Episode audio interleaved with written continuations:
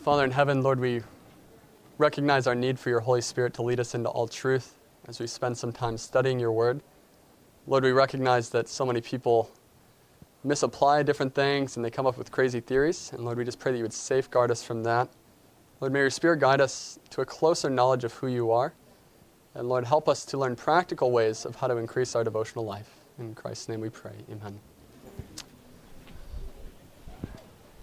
So, the topic for this session is principles of division.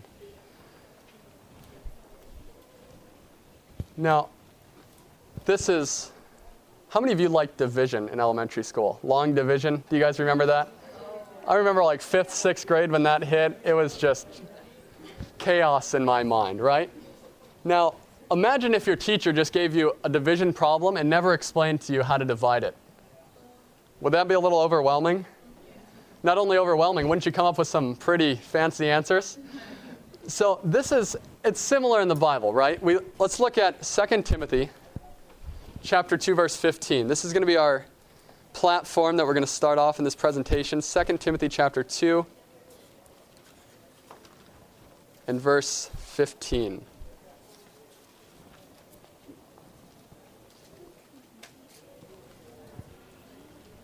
Second Timothy 2:15 says, "Be diligent to present yourself approved to God, as a workman who does not need to be ashamed, accurately handling the word of truth, or the King James says, rightly dividing the word of truth, right? So it's interesting. A workman who doesn't need to be ashamed is one that's equated with accurately dividing Scripture, correct? We can see that here. So then the question comes up how do you interpret Scripture, right? I mean, that question, if, if God's like, hey, just, you know, divide it right, God bless, you know, and just walks away, you're like, oh no, what's going to happen? But God gives us principles within His Word to help us to divide it, right? And some of those principles, which we're not going to talk about um, at length here, we, we know the principle of line upon line, line upon line, here a little, there a little. And let Scripture interpret itself, is what we're looking at in those verses. Now, how many of you have heard those verses used before in a study the Bible seminar? So, the reason why we're not going to be looking at that is because it's, it's so prevalently used and so I just want to focus our, as, our, our time on a little different aspect of studying the Bible. So we want to make sure that we are going line upon line, which what that means is you're just line upon line, right? I mean, pretty simple. And we're not going to delve into the exegetical side of that. But what we are going to look at are just different principles in the Bible or of, of study, even in different material that can be applied to the Bible that helps us to understand it better. The first thing that I want to say is that studying the Bible, and this may not sound like a revelation to you, but it was surely a revelation to me, is that in studying the Bible, there is no key that unlocks the mysteries of Scripture. One single key, one single little nuance of how you do it that underlo- unlocks it, right? God is not a God of like the Buddhists, where the Buddhists believe in enlightenment, where once you get enlightened, you've just walked into this new world of where everything makes sense and everything is spiritual. That's not how the Bible is, right? But God is a God that asks you to study. You spend time, you, you're studying His Word, and it's through that study that you start to understand, right? It's not just technique. Is, is that clear? And the reason I bring that up is because if we think it's technique, we can waste so much time looking for that specific technique of studying Scripture that we lose all the time that we could have used in just studying Scripture itself. Now, I'm not saying there aren't principles we apply. And there, there's a lot in depth, but I just don't want us to try to be finding the right formula or thinking that God is just some sort of mystery that has to be figured out. Because that's not what Scripture's like, right? God desires it to be revealed to us. We've seen that in the first seminar. He desires us to know Him. And so He's already wanting to show it to us, but how are we going to learn it? The first and most important thing would be repetition. How many of you agree with that? When you study for a test, do you just read the information through once and say, well, I know it, you know, I'm ready for my final? Is that how you study for tests? Why not? So you're saying just because you've read it doesn't mean you know it? So this is, this is what I want to bring out. Sometimes, and this is, I, I've had friends who, you know, I'll start sharing something with them and I'm like, they're like, I know that, I know that, but like what else? And I'm like, no, no, no. this is it. You know, this is what we need to understand that the Bible isn't just what we see on the surface necessarily, but it's through repetition that we can start to understand the deeper things of Scripture. And Scripture is laid out in a very interesting way. And if you just, this is a very large overview type look at Scripture. Scripture is always referring to itself. Have you ever noticed that? And to how many of you is that kind of frustrating sometimes? Like, ah, oh, I don't even know what happened back then. Why are you referring to that? And what I, I want to say is that it's not the only literature that does that, right? Have you guys ever read poetry? Now, I had a friend this summer. He was a, it was actually a really funny experience. A big guy, Hispanic, six foot, you know, works out in the gym. And I just thought I'd randomly ask him one time, like, hey man, uh, what's your favorite thing to do in the world? Like, favorite thing? And he looks at me, you know, manly guy, and he's like, study poetry. I'm like, are you serious? And he's like, yeah, study poetry. He's like, that's what I love. And I was like, are you, wow, he's dead serious. And he was, he was totally serious. So I thought, well, this poetry thing might have something in it, right? So I, I'm taking a world uh, survey of literature class at my college, and we're surveying different poetry and different things like that. And I thought it was the most boring thing I've ever read. And no offense to those who like poetry. Like some of it was beautiful and there was some nice stuff. But there was one author, some specific authors, I can't even think of their names right now, who would be alluding to their own works. Like they would use this phrase and they would have used that phrase before in a poem 20 years before, and that context helps you to understand this poem. And I'm like, it doesn't even make sense. Like, why can't you just speak in English? Like, tell me what you're thinking. And uh, sometimes it's frustrating, and I'm thinking, how can someone love something so cryptic? But what's interesting is when you start to understand poetry, you start to get a richer meaning, right? Because instead of just saying one sentence, you have this huge connotation that goes along with it, right? And that's kind of the beauty of poetry, that you're, you're getting this big picture along with this simple phrase. Do you guys see that? And so it's, it's similar with Scripture. You know, God uses many allusions. Like you look through Revelation, how many times did does it allude to the Old Testament? Hundreds of times. And all these different allusions are to pull you back to other parts of the Scripture.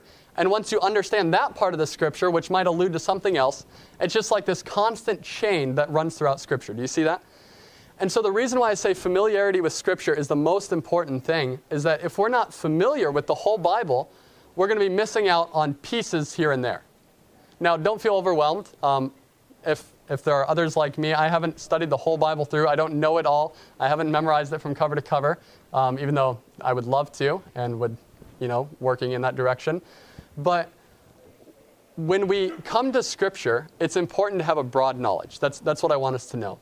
And so for those who think, well, I'm just wasting my time reading Scripture, or, you know, I just need to study instead of just reading yes, we do need to study, but reading gives us an overview of what's really happening. It sets the stage, sets the context. Does that make sense? So that's principle number one. Don't just be looking for a formula, be looking for an overview of Scripture that helps us to understand it better.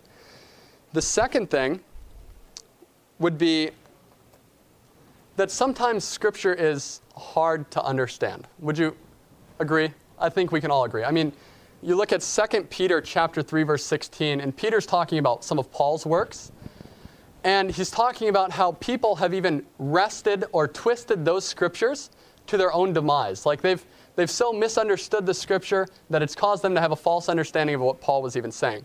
So I'm not saying that all scripture knowledge is just laying on the surface, but only when you understand the Bible and its whole context can you be able to start to pull out the deeper themes. For example, if I knew nothing about the Sabbath and I, I, read a verse that talks about, you know, judge no man according to the Sabbaths, I would think that the Sabbath was done away with, right? I mean, just in a very simplistic view. But when you have this larger overarching view of Scripture and realize what ceremonial Sabbaths were and all these different things, it helps you to be able to put things in context. And so we really need to just be so familiar with Scripture that it's protruding out of us. You know, like we're walking Bibles and we can just dictate it to each other on the way, or you know something along those lines. Like just knowing with it, to be studying it, to be immersed in it, to where that's what the lenses that we're seeing through. Also, it's very important to know the context. Do you guys agree? Um, what was it that Pastor Batchelor said last night that he said, Oh man, I hope someone doesn't just flip to this channel now because they would think what? You know, those things happen. And if no one had the context for what was taking place, then it would be really easy to, to miss the whole picture, and they might think Doug Batchelor's some apostate, which he's not. Praise the Lord, he's a godly man. So, but the same thing can happen with Scripture, right? You can approach Scripture and you can think, wow, that's beautiful. Yeah, that's, that's amazing. You go to the Old Testament and there's like conquering kingdoms, and you're like, oh, God is calling us to take over different kingdoms, and Islam is going to be, you know, and you start coming up with all these fanciful ideas because you don't have a broader view of Scripture.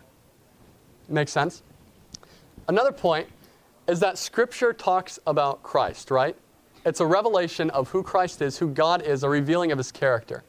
So when we study, we need to make sure that everything that we're studying is in connection with who God is. Like, why is the Sabbath important? Because the Sabbath, in and of itself, wouldn't be important, right? Just the seventh day of the week where you rest. That's not important. But when you realize that that's in a memorial for spending time with Christ and getting to know Him and remembering what He's done for you, how He's led you out of the bondage of Egypt or the slavery of sin, and also the creation and His power. When you start to see that, it becomes more powerful, right? And so when we can realize that Scripture is all pointing to Christ, it helps us to actually gain the benefit from it. Now, there are a few simple things I want to sh- share with you on actually getting into the text of Scripture itself. So, we went over them in the last seminar. We talked about different ways of studying the Bible, correct? We went through a whole different plan, like you can study spirit of prophecy, you can study, you know, all these different things. And one thing that we honed in on was studying a specific book, right? And that's what we're going to go through right now in this seminar.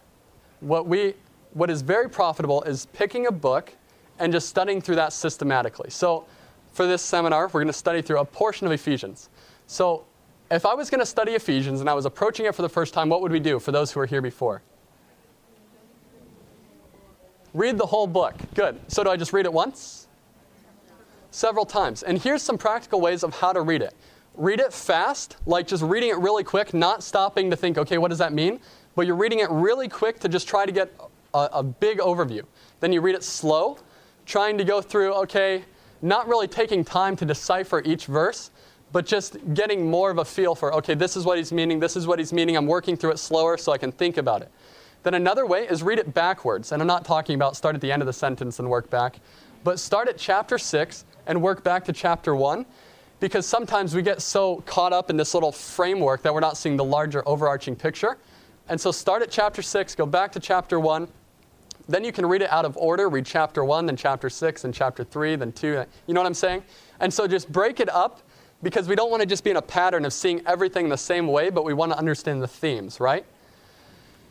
And be careful not to get caught up in like little nuances, right? Like little nuances of scripture. Um, I know for me, when I was studying through Ephesians, that it took an eternity to get through some verses because I'm like, I don't know what this one word means. Like, what does he mean by that? You know, what is it? And to, in all reality, like, does that have a huge significance on my life, like, of understanding who God is?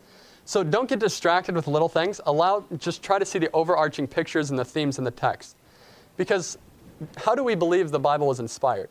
You know, do we believe that it was by verbal inspiration God sat next to Moses and just told him what to write? No, he, he gave him thoughts, right? It was inspiration. And so he inspired him on what to write. And I, I believe it's God inspired. I'm not making light of Scripture. All I'm saying is that it's not the specific word that God told him to write, right? So if we get caught up in all these words and nuances, and you can come up with crazy theology and you can waste a lot of time. So the second thing, after you've gotten this, this view of Scripture, the book from the outside, the big perspective, then what do we do? We talked about this in the last section. Chapter by chapter, perfect. So once you're, you've finished reading through the whole, the whole book, right, you should have some sort of theme that you think this book means. So you're reading through Ephesians, and you keep seeing this theme unity, unity in Him, in Christ. And you're like, what? Okay, maybe the theme is unity. So you put unity as your theme, and you're writing down notes to try to understand you get to chapter one and you read it through several times and you're like, okay, I think this is what the theme is. So you just write it down briefly. So you're trying to categorize what the thought process of Paul is so that we can understand the, the larger picture but also the smaller details, right? Because if I tell you to put a puzzle together, how many of you want to look at the big picture first before you start putting it together? Right? I mean, it's difficult. If I just have you looking at the pieces and I'm like, just put the picture together, you'll figure it out. That's why we don't start with going verse by verse through the Bible, but we start with larger themes to know where to place it in the context. So, After you get through the chapter, then you start going verse by verse. And you can start grouping verses together. And what I mean by that, say chapter 1, uh, verse 1 through 3 is Paul's introduction to the Ephesian church. Chapter 1, verse 4, and you know what I'm saying? So you're just going through, you're grouping, and this is just helping you to kind of understand the, the train of thought. Is this making sense? Very simplistic, it's not hard. And the second thing, aside from the, the pattern of how you're studying the book, is asking questions. How many of you have realized that asking questions helps a lot in your study, even in school? And I'm sure studying any line of, of education, like we have chemistry people in here, biology, medical, theology, whatever you're studying, asking questions helps you to get to the root of the issue or helps your mind to be able to understand what the author's saying, right? And that's the same thing with Scripture. So, some great things to ask is, you know, the common who, what, where, when, why, how. For example, like who wrote this book? And so you think of Ephesians. Okay, so Paul wrote this book. What did he write it for? Like, who is it to? It's for the Ephesian church. You know, and you're just working through, and some questions may seem so easy and like, well, I don't even need to answer that. But once you just get into the habit of asking questions, it becomes habitual and it's easier to see the, the harder things that are to understand. Does that make sense? So let's start looking at Ephesians chapter 1, because I want to make sure that we spend some time doing this together. And then we'll have a question and answer period, hopefully. So, Ephesians chapter 1, and I'll be reading from the King James just because that's what I memorized in, so it's easier. Ephesians chapter 1, and we'll start in verse 1. So, does anyone have a, a, decently comfortable feel with Ephesians? Like, do they know what's going on, the principles, some underlying, or, or how many of you feel like it's a totally new study? New study? Good. So, what we're going to do is we're just going to walk through, and we're not going to go as slow as you would maybe in your own personal time, but we're just going to be looking at principles of pulling out from Scripture what's there, okay? And connecting the verses with the verses, because sometimes we can get so caught up in, well, that was what verse 4 was saying. That can't be verse 5. Just remember, it's a continuation, it's not just a division. And so we're going to try to connect it and see what Paul's point is, and hopefully it'll encourage you to want to study Scripture more. So let's go ahead and start reading.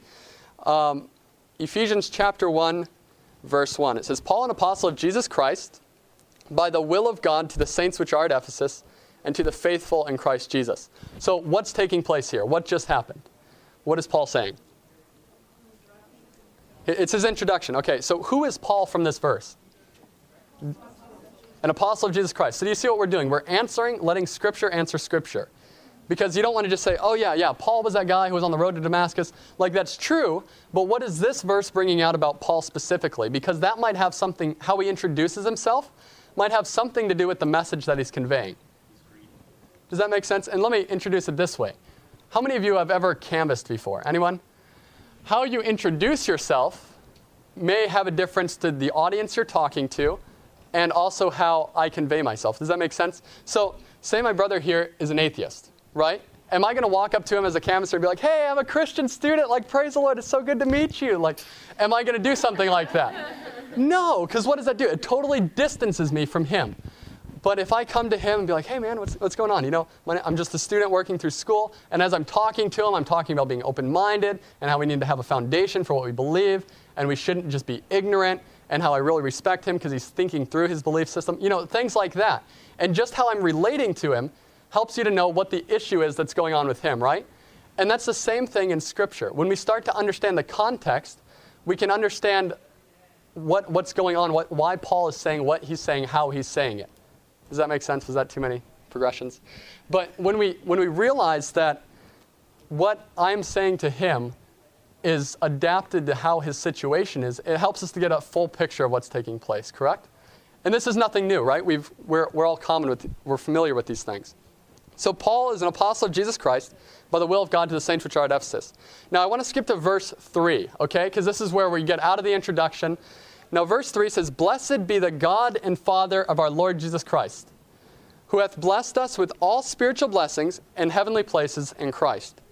So, who's being blessed? God. And why is he being blessed? Why is that?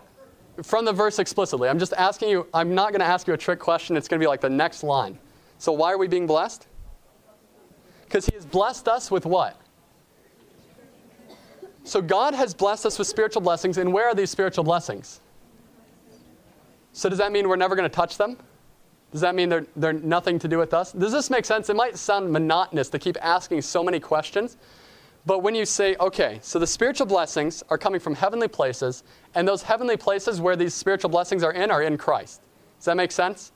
So we're getting the picture of what's going on. What Paul is saying is that we are blessed with spiritual blessings that come through Christ, and he is in the heavenly places. So this is what's taking place. Verse 5, or verse 4.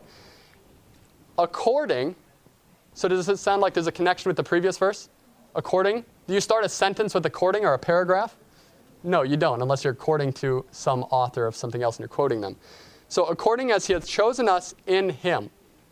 So, we're blessed with spiritual blessings in Christ. How? Verse 4. Because he has chosen us in him.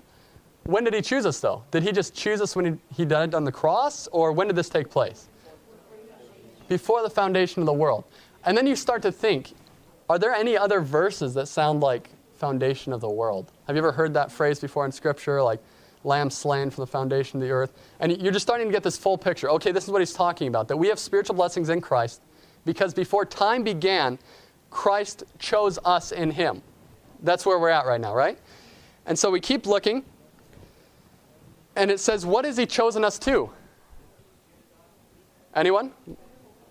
That we should be holy and without blame before him in love. So, does this make sense? It's kind of a progression. It's making you think, okay, this is why this is here. And be thinking that continually. Why did Paul put this here? Why is this sentence in this structure? Verse 5 having predestinated us unto the adoption of children by Jesus Christ to himself. So, does that sound kind of like a summation of what he said in the last verse?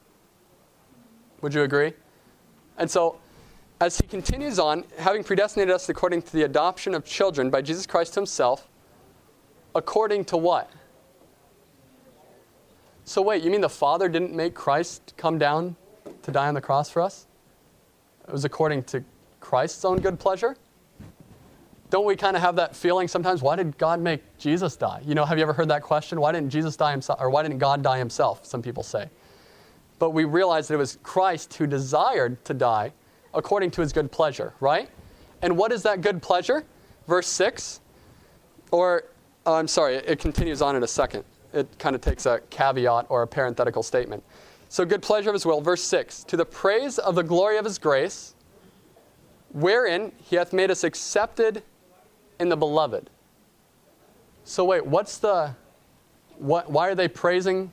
Why are they praising God to the praise of the glory of his grace? Anyone? It's because he's made us accepted, right? And so we have this idea that God has given us all spiritual blessings. So what are those spiritual blessings now that he's given us in Christ? Acceptance. He has chosen us in him.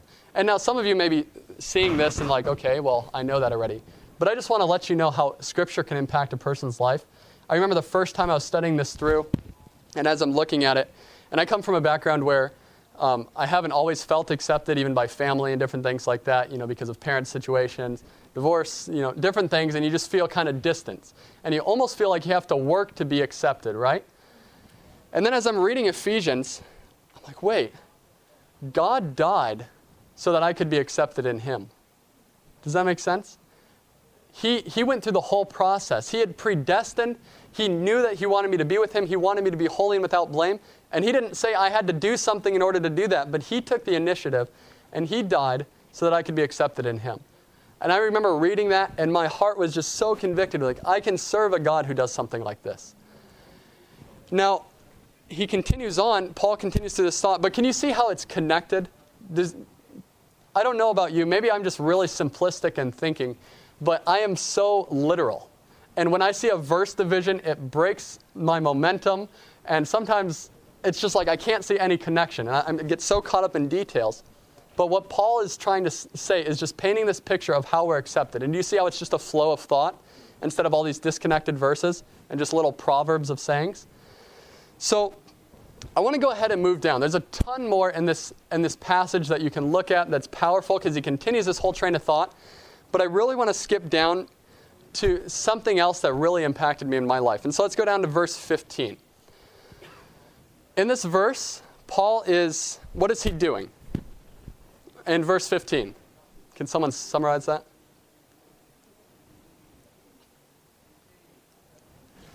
So, so he's confirming their faith. He's saying, hey, you know, I've, I've heard of your faith in the Lord Jesus. I, have heard that you're being Christians, you know, your love unto all the saints. And he continues in verse 16, cease, and cease not to give thanks for you, uh, make mention of you um, in my prayers, that the God of our Lord Jesus Christ and the Father of glory may give unto you the spirit of wisdom and revelation in the knowledge of him. Now, what Paul is doing is he's praising the Lord for the work that's done in the people of Ephesus, right? He's saying, I can't, I can't stop being grateful for what God is doing. And then he says that he's praying, right? Does he say that he's praying for them, making mention of them in my prayers? Now, what is it that Paul is praying for these people for? As we look through the next few verses, we're going to see three things. Paul is praying for three distinct things for these people. So he's praying that the God of our Lord Jesus Christ, the Father of glory, may give unto you the spirit of what? Wisdom and revelation in the knowledge of him, okay? that the eyes of your understanding be enlightened. So it's kind of, he's looking at the same issue, but he's putting it in three separate categories. Does that make sense? Wisdom, knowledge, eyes of enlightenment. So that your eyes may be enlightened, that you may know what is the hope of his calling and what the riches of the glory of his inheritance in the saints. And then, what else does he want them to know? Verse 19. And what is the exceeding greatness of his power to usward who believe? So he's saying, hey, I want you to know three things. I want you to know what the, the wisdom and knowledge of God are. I want your eyes to be enlightened. And I want for you to know what the exceeding greatness of the power is in Christ. Do you guys see that? And so he continues with this thought about the power in Christ for the next several verses. And it says, which he wrought in Christ. So the same power of God was wrought in Christ when he raised him from the dead and set him at his own right hand in heavenly places. So then you could ask the question so when was the power of God exercised? in, in Christ's life? When he was resurrected from the dead, right? And you think, wow, that's, that's some sufficient power, right? This is, it caused God to be raised from the dead. Verse 21 Far above all principalities and powers and might and dominion, and every name that is named, not only in this world, but also in that which is to come, and hath put all things under his feet, and gave him to be head over all things to the church, which is his body, the fullness of him that fills all in all. So, what does he do? He's, he's saying, I want you to understand what the power of God is. This power was wrought in Christ.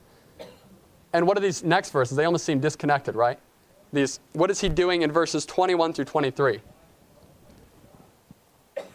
He's, I'll, I'll make it simple. He's making praise to Christ, right? He's saying you're, you're far above all principalities, powers, might, and dominion. And it's almost like this parenthetical statement. And then chapter 2, verse 1 is really powerful. Remember the backdrop that we have. He's praying that the, they would understand the power of God. Power of God is revealed in Christ. When Christ was what?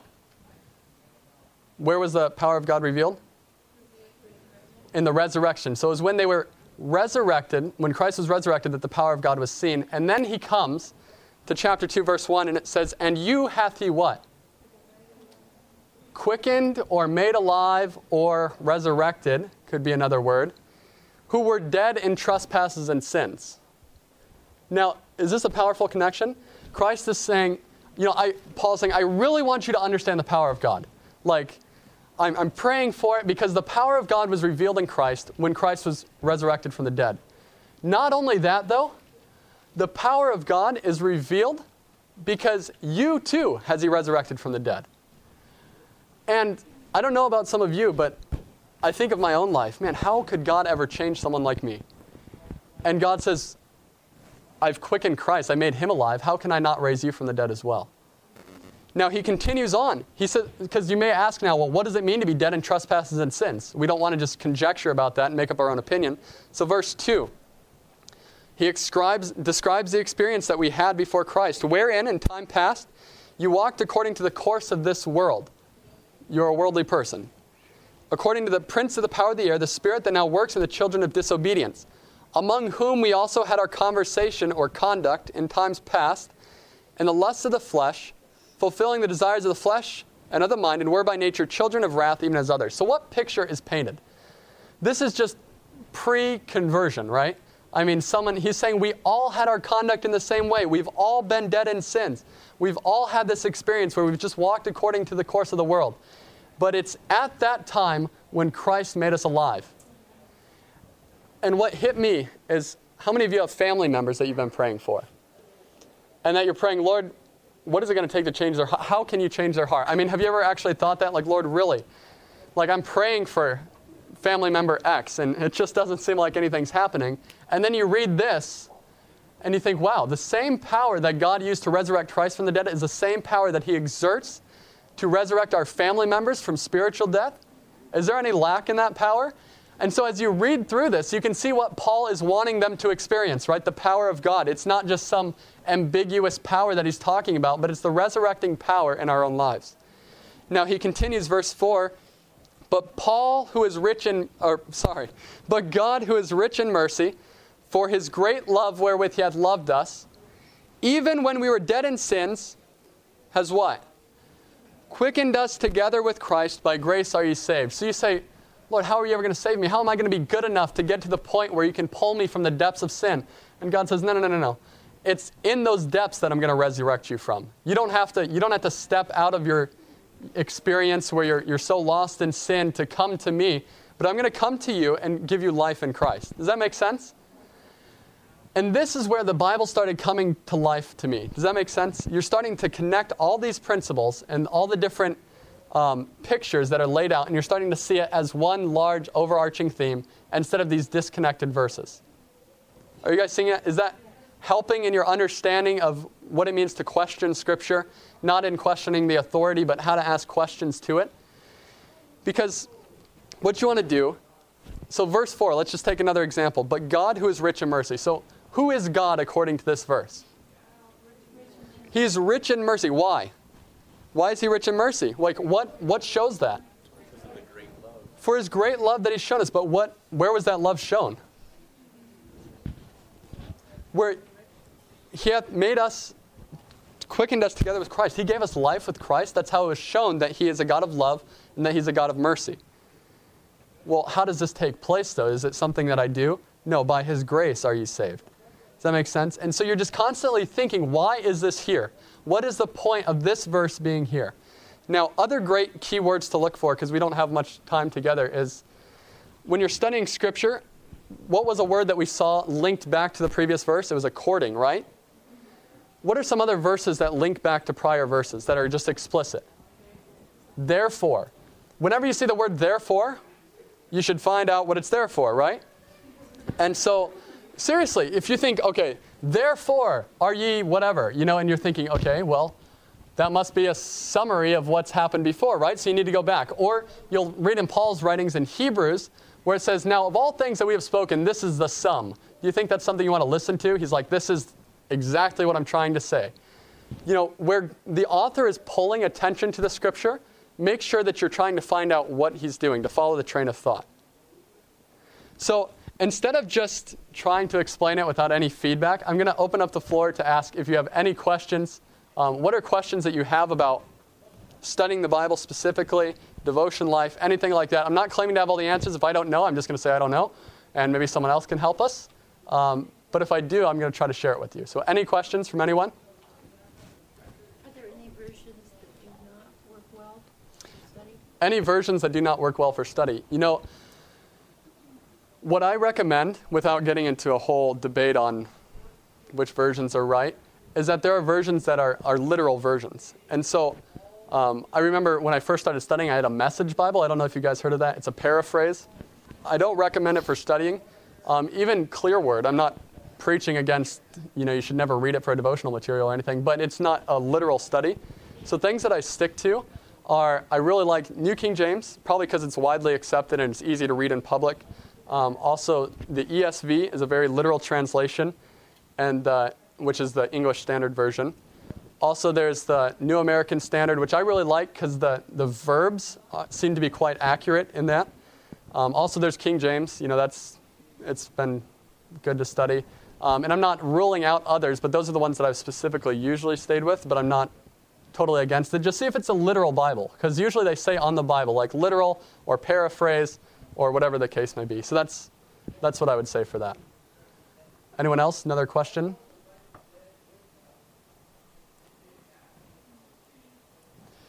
And this can be a question like, how do you, like, what questions do you ask? Like, anything that's on your mind, I don't, I don't know because I can't read your mind. And so that's just what I'm, I'm asking. I just don't want you to walk away and be like, well, I wish you would have talked about this. Like, well, I'd love to if you'd tell me.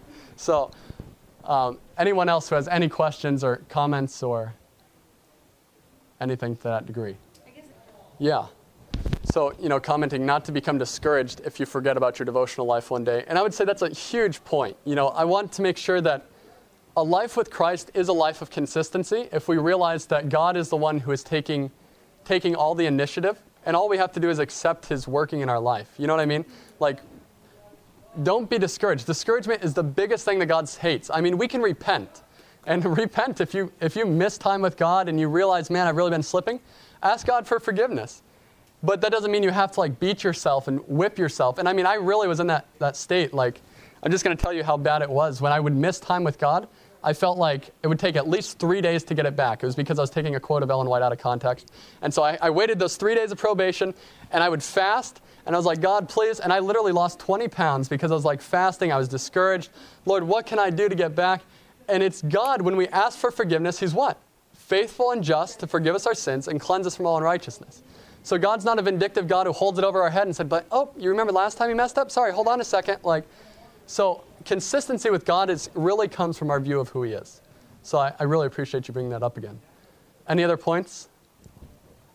No, very good. So she's reiterating the point for those who didn't hear of just the importance of sharing.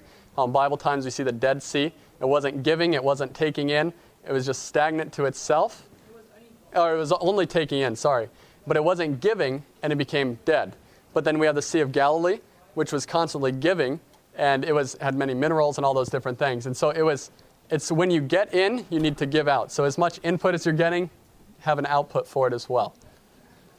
So does that make is that clear like how you could do that how to do it practically i think we shared some ideas for those who weren't here you know sharing verses with your friends um, you know something great i keep GLOW tracts in my pockets usually i don't have any now i have them in my backpack share those with people do you guys know what glow is little bible pamphlets um, wonderful to pass out. Thank you. We have some good LEs in the back. And, you know, just pass something out. I mean, even on campus, I remember one Sabbath, I was like, I have to share with someone. God's showing me so much. So I went out and started knocking on houses in Collegedale and hey, like, hey, God bless, and like hand them GLOW tracts. And one person was like, hey, um, I don't know if you know this, but we're all Adventists. And I was like, yeah, I know. Like, but I have no one else to tell, so I'm just starting here. I don't have a car, I can't drive anywhere. And she was like, okay. I was like, God bless. And like, how was Sabbath school? Cool. So, and then, like, you know, we have to do something. So make it as practical as you can. I started knocking on dorm rooms next to me. Like, I don't know if any of you actually got knocked on by me. Oh, Danny. So I was knocking on dorm rooms because I'm like, what else do I do? So Sabbath afternoon, I'd take a sheet of paper and be like, anything I can pray for? And guys are like, who are you? I'm, I'm just the neighbor right over there. Like, it's not weird, man. I'm just praying for you. Okay. And then I would leave like glow literature on the table. So, I mean, make it practical. It doesn't have to be something extravagant. Just do it. And the great thing is, is you can start doing it and it becomes so common that you just catch people off guard. Like, hey, man, how are you doing spiritually? And they're like, uh, good. Like, uh, what do you mean? like, I, that was my favorite question because most people didn't know how to answer. And so, because they're so used to you saying, you know, like, how are you doing? And they're like, oh, good, good. And they're like, how are you doing spiritually? And they're like, oh, I actually had to think for this one. Like, you know, so just, just do something practical, switch it up. Anyone else questions? Anything that wasn't clear that I said? Or wanting to know more information of how to make this practical in your life? Yes, ma'am? More than one way to interpret a verse. I mean, obviously, there are there are more than one way to interpret a verse. So to answer this question, it's hard to without like looking at a specific verse. Now, the easiest way to safeguard yourself against interpreting a verse in a wrong way is letting the verse interpret itself. And what I'm saying by this is okay, if we're if you think very logically and systematically like step by step. So let's just take a verse for instance, like we can pull out any verse pretty much. Let's see, we're in chapter 2 of Ephesians. So let's look at um, let's just say verse 12, okay? Chapter 2, verse 12. It says that at that time you were without Christ, being aliens from the commonwealth of Israel, and strangers from the covenant of the promise, having no hope and without God in the world.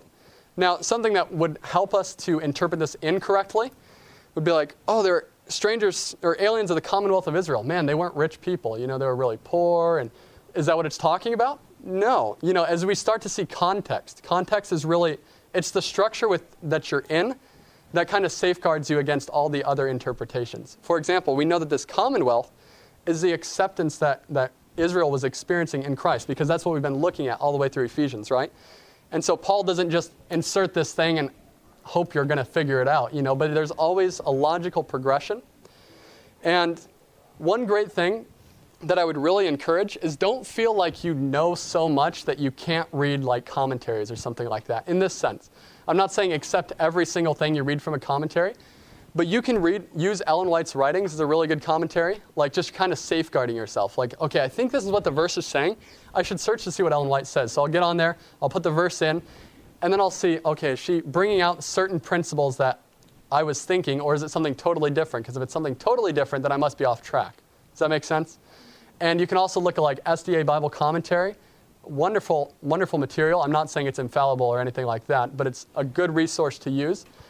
And but for the most part, just stay within the, the context. And I know that's really hard to say without actually going through a lot of examples, but that it's not breaking the flow or breaking the train of thought of what he's talking about. Anyway, the Holy Spirit. Yeah, I mean, this isn't something that we're just making up too, and that's something really important, which we were talking about in the last session, that God is faithful to lead us into all truth.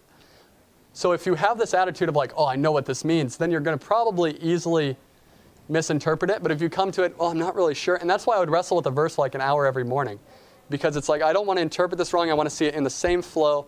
I want to really understand what's being said instead of just conjecturing, oh, well, I know what it means to be an alien. You know, aliens came from outer space. And, you know, like, you're not just making these things up. You're, you're following through the systematic context of what he's saying. I don't know if that helps. Yeah. So that, that's really fascinating um, because we, we do this continually, like canvassing. You, you're constantly meeting people who have these different interpretations. It all comes back to their preconceived ideas. Because we come, let's just be honest, we all come to the Bible with preconceived ideas, right? We come with an Adventist pair of glasses on that we're looking at when we look at the Bible. And so sometimes it's hard to step back and see their view. But there have been very few times, actually, there's only I mean, most times people bring up an objection that they're like, oh, but it says it this way. You can think of, well, the context of that verse doesn't support that. And what about other things in the Bible? And so when you start looking at larger themes in the scripture, it helps you to safeguard too, because you're not just looking at this one little pinhole of information versus the vast words of scripture. But I, I think that's a really good point. We could talk more after. If you have specific questions, I would love to you know, look through those. Amen. Yeah. Verses before and after is definitely a huge safeguard. And I mean, that's a powerful thought. I mean, I, we could go into just the verse itself. Like, it's beautiful what Paul's bringing out. And so, I really, what I've found is that people who usually misinterpret Scripture misinterpret it because they desire to misinterpret, or they, or they're trying to support something they believe. Yeah, and they're not open. They're saying, no, no, no. This is this is what my church teaches, though. This is what pastor said on Sunday. This is, you know, and I'm like, well, but this here is clear that that couldn't work. Well, no, no, no. But this is what happened, you know, and they're just arguing back and forth and not looking at it. And that's why we really need to be true to Scripture, not twisting it, but just being honest. And honestly, an open reading of Scripture is not going to be confusing. God didn't intend to confuse us. And here's a, a verse to claim. This is what I've claimed hundreds of times. James chapter 1, verse 5. If any man lacks wisdom, let him ask of God, who giveth to all men liberally and upbraideth not, and it will be given him. Because there are going to be times when you're looking at a verse and you're thinking, wow, I don't know. Like I'm studying Galatians. Whew, like I, I don't know sometimes, you know? But God is faithful. He's going to give wisdom, He's going to provide, and if He wants me to understand it, He's going to make it clear. If not, I have enough evidence to base my faith on, and I'm going to keep moving on in my study. Yeah. People, people who are closed off to hearing about the Bible. It's really hard. And so, really, that's why Adventists are the most open minded people in Scripture. And, and, this is what I'm just going to say in a biased way, obviously. Like, we're, we're going there with no preconceived, we're not trying to support anything. We're not even trying to like fight to support the Ten Commandments. We're not trying to fight to support the Sabbath because it's so explicitly clear we don't have to work very hard. All we have to do is read the Bible and just yeah, this is what it says, and they come up with some fanciful interpretation. If you have to struggle that hard to make it up, it's probably not right. So there's, there's someone with a hand in the back. I don't know if. Yeah. You know, and I think God really gives us a blessing in not being able to understand surface on the, the just immediate reading. Because I think of the verses, um, can't think of it off the top of my head, but it says, You shall seek me and find me. Jeremiah 29 13. You shall seek me and find me when you search for me with what? All your heart. And so sometimes when you come to these parts where you're wrestling with Scripture, this is when it really gets good. Because that just means you're about to get to a point where you're struggling so hard and you're seeking after God and you're praying and you're like, Lord, I don't get it, I don't understand it, but I want to. And then the breakthrough hits and you understand it. And I've had times where the first time that breakthrough happened was in Ephesians chapter 3, verse 7 through 9. And I just cried like a baby on my bed. And I was like, yes, like it's clear. Scripture's beautiful. Like, so don't be afraid to wrestle with it. Don't be afraid to have questions. And don't be afraid to think, well, could they support their idea from this? Like, what, how could I prove what I believe? But not, not supporting it, but saying, is that really true? Like, is that in the context of this verse, is it true what I'm saying? Are there any uh, final questions, Danny? So, the, the question is, is so many different plans for reading the Bible through in a year. How do you choose what's the best or what's my perception on the Bible readings through a year? My thought is I, I've started those many times, like reading the Bible through a year plans, and then I've stopped. And every time it's been because there's a quote, and I don't want to quote it to you in Ellen White because I don't have the reference, and I hate when people do that. And, but I'll give you the idea without her reference, and I'm sure you can support it. If you're seeking to read, just reading through a surface understanding of the Bible without any specific aim, and you're not really grasping the deeper things, is it really worth your time that much? You know what I mean? Like we, I'm saying get an overview of Scripture, read it through, but you still want to read through with a purpose. Like you want to be able to comprehend and not just, I'm going to read seven chapters a day so I can fly through the Bible. Because what does it matter if you say, oh, I've read the Bible through, but I didn't understand a word of it, you know? So the idea is comprehension. If you can comprehend two to three chapters a day and like really grasp it, more power to you. Praise the Lord for your wisdom and you know keep moving through with that speed. Some of us, like myself, like can't get through it more than a few verses a day. And so I would recommend to just go slower to, to not pace yourself to have to rush through and you're like, oh, what about this? Well, I had to keep reading. You know, and you read through and you're like, man, I didn't even get that. Like, I don't understand. So, something I, I do recommend that can be helpful is studying something um, verse by verse and then also on the side, reading through the scripture just kind of casually, more getting an, an overview of it. And so, I don't know if that helps answer your question, but it's just more, we want to get into Scripture understanding what they're saying, not just reading the words. How many of you have read your textbook and not gotten a thing out of it and you've had to read the same paragraph? It happens with the Bible all the time, especially because it's in such a different context. And so we want to make sure that we're understanding it, not just getting through it. So, any other questions? If not, we'll go ahead and close with prayer. So, I want to thank you for your time. I pray that it's been helpful. And feel free to ask any specific questions. If you have anything to ask, I'm around to talk. Um, and I'm around to talk a little bit later because I'm on a three hour different schedule, so I'll be awake for a while. So feel free to, feel free to talk. We can chat. And uh, I pray that the Lord will lead us all in having a deeper understanding of Scripture and that we can really know who He is better and fall in love with Him more. So why don't we go ahead and kneel in closing prayer? Father in heaven, Lord, we are grateful that you have blessed us to be able to gather together today. Lord, we know we're enjoying a freedom that we take for granted, um, just being able to talk about your word so freely. And Father, we've often held the Bible and read the Bible, been, been so casual about it. And Lord, now we really want a deeper desire to know it more. We just pray that you would change our hearts. Lord, help us not to just do a casual perusal of Scripture, but to be able to understand the deep truths of your character. And Lord, not just to understand the truths, but allow them to impact our lives, to be internalized, and that the lessons would change us from the inside out and that we would share it with those around us. So, Father, we just pray that you would guide us. May we never be discouraged. May we be encouraged knowing that you love us and that you are always faithful to your people and that you will guide us into all truth. In Christ's name we pray. Amen. This media was brought to you by Audioverse, a website dedicated to spreading God's Word through free sermon audio and much more. If you would like to know more about Audioverse, or if you would like to listen to more sermons, please visit www.audioverse.org.